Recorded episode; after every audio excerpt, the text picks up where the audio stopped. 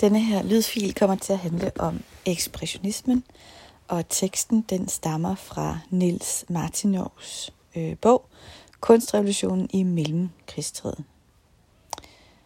Ekspressionismen. I de første årtier af dette århundrede, det vil sige nittenhundredetallet, udviklede der sig en modernistisk bevægelse i de tysksprogede områder, der fik betegnelsen ekspressionisme. Selvom bevægelsen tidsmæssigt forløber samtidig med den futuristiske Italien, er der fundamental forskel.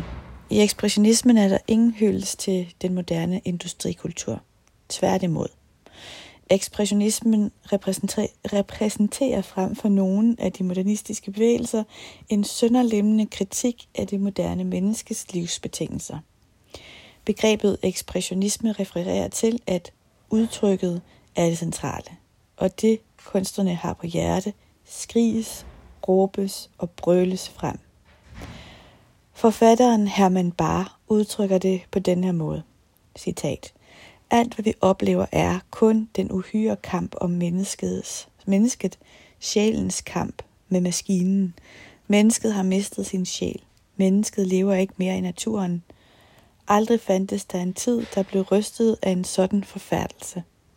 Nu skriger nøden. Mennesket skriger efter sin sjæl, og kunsten skriger ind i det dybeste mørke. Den skriger om hjælp. Den skriger efter ånden. Det er ekspressionismen." Citat slut. Så er der nogle overskrifter, der hedder "De nationale forudsætninger for den tyske ekspressionisme". Man må uundgåeligt stille sig det spørgsmål, hvorfor ekspressionisterne i den grad afviger fra futuristerne i bedømmelsen af det nye århundredes muligheder. Igen spiller særlige nationale forudsætninger ind. Omkring, omkring århundredeskiftet var der allerede etableret store industricenter rundt om i Tyskland. Men den udvikling havde medført en ny klasse af arbejdere, der levede under næsten slavelignende forhold. Demokratiske rettigheder var ukendte begreber. På overfladen var der fred og ro. Faderen styrede familien, kapitalisten staten og samfundet og den hvide mand hele verden. Denne fred, fred i gåseøjne skrev digteren Georg Heym i nitten ti i sin dagbog, og så er der citat igen, "er så rådden, ækel og fedtet som limpolitur på gamle møbler." Citat slut. Ekspressionisterne ville vise det dæmoniske og truende, der skjulte sig bag pænheden, disciplinen og maskinkulturen. Deres protest har form af et voldsomt indre pres, der kommer til udtryk gennem stærke følelsesmæssige udbrud. Den ekspressionistiske kunst har ofte karakter af opråb, agitation, plakat. Den vil ud til så mange som muligt. Den er for masserne, opildner til handling. Formen er sekundær. Den er underlagt indholdet. Man kan tale om tre faser inden for ekspressionismen. Den tidlige, der med sin angstprægede undergangsstemning varslede krigens komme. Det er for eksempel repræsenteret ved digterne Gjøve Heim og Geu Trakel.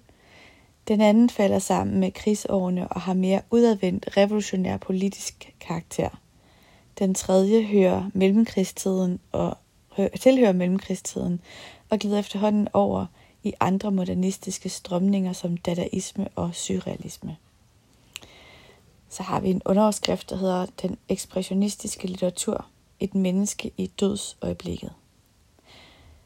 Ekspressionismen kom til udtryk inden for alle kunstarter: litteratur, malerkunst, film, teater, musik og arkitektur. De ekspressionistiske digtere tog stærkt afstand fra det forfalskede skønhedsbegreb, der kom til udtryk i tidens uforpligtende underholdningstilbud. Nu kommer der i gåsehøjne "hyrdepoesi i fabrikkens skygge", citat slut, eller gåsehøjne slut. Men som modernistisk bevægelse repræsenterer ekspressionismen først og fremmest en reaktion imod naturalismens objektive virkelighedsgengivelse. Digterjagets subjektive gengældelse erstatter nu den neutrale afspejling af omverdenen, og her er der en iøjnefaldende forskel i forhold til futurismen, der netop arbejdede på at opløse digterjaget.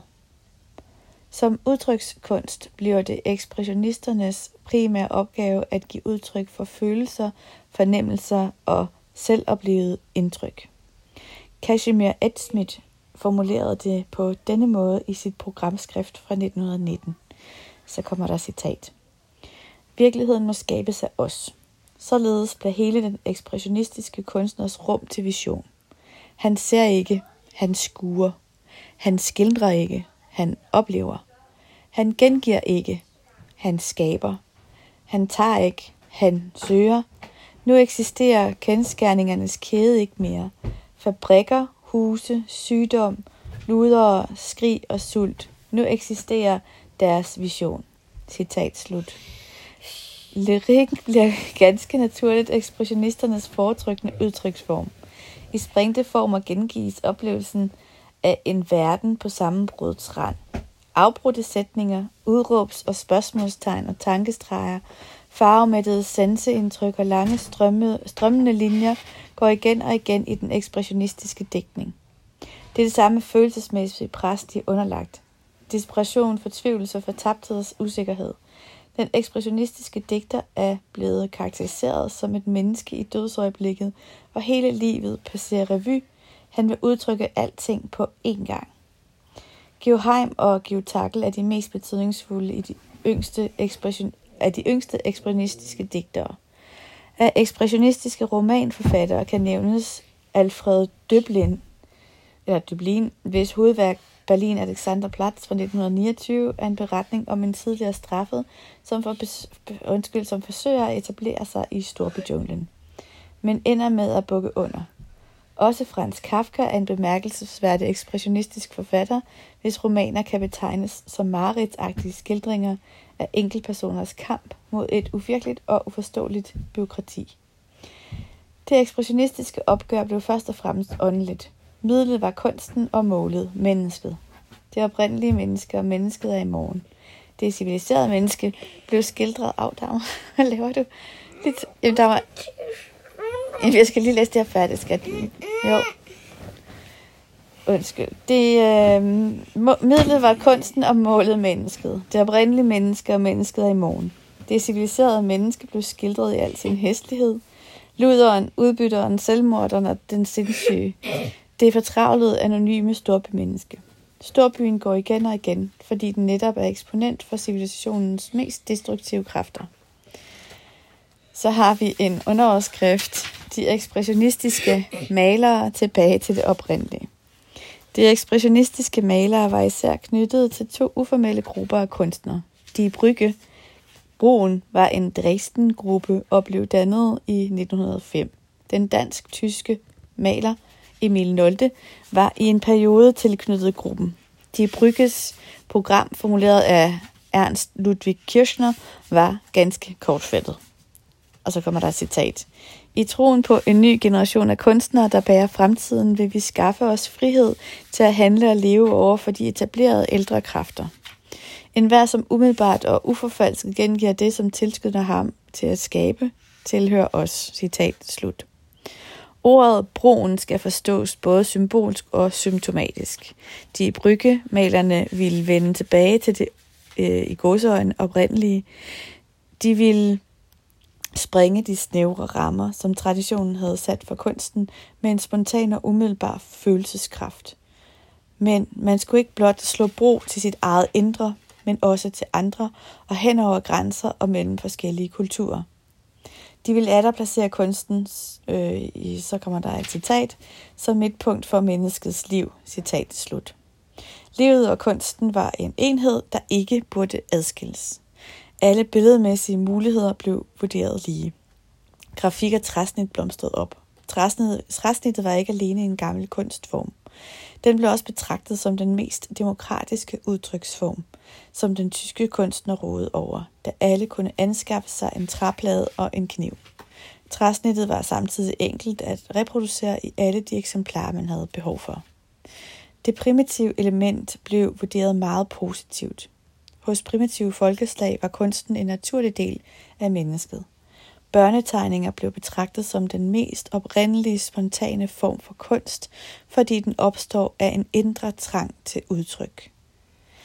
En anden gruppe malere i München fik betegnelsen Der Blaue Reiter, den blå rytter. efter navnet på den almanak, der blev udgivet i nitten tolv. De malere, der er mest kendt fra denne gruppe, er Kandinsky, Marc og Klee.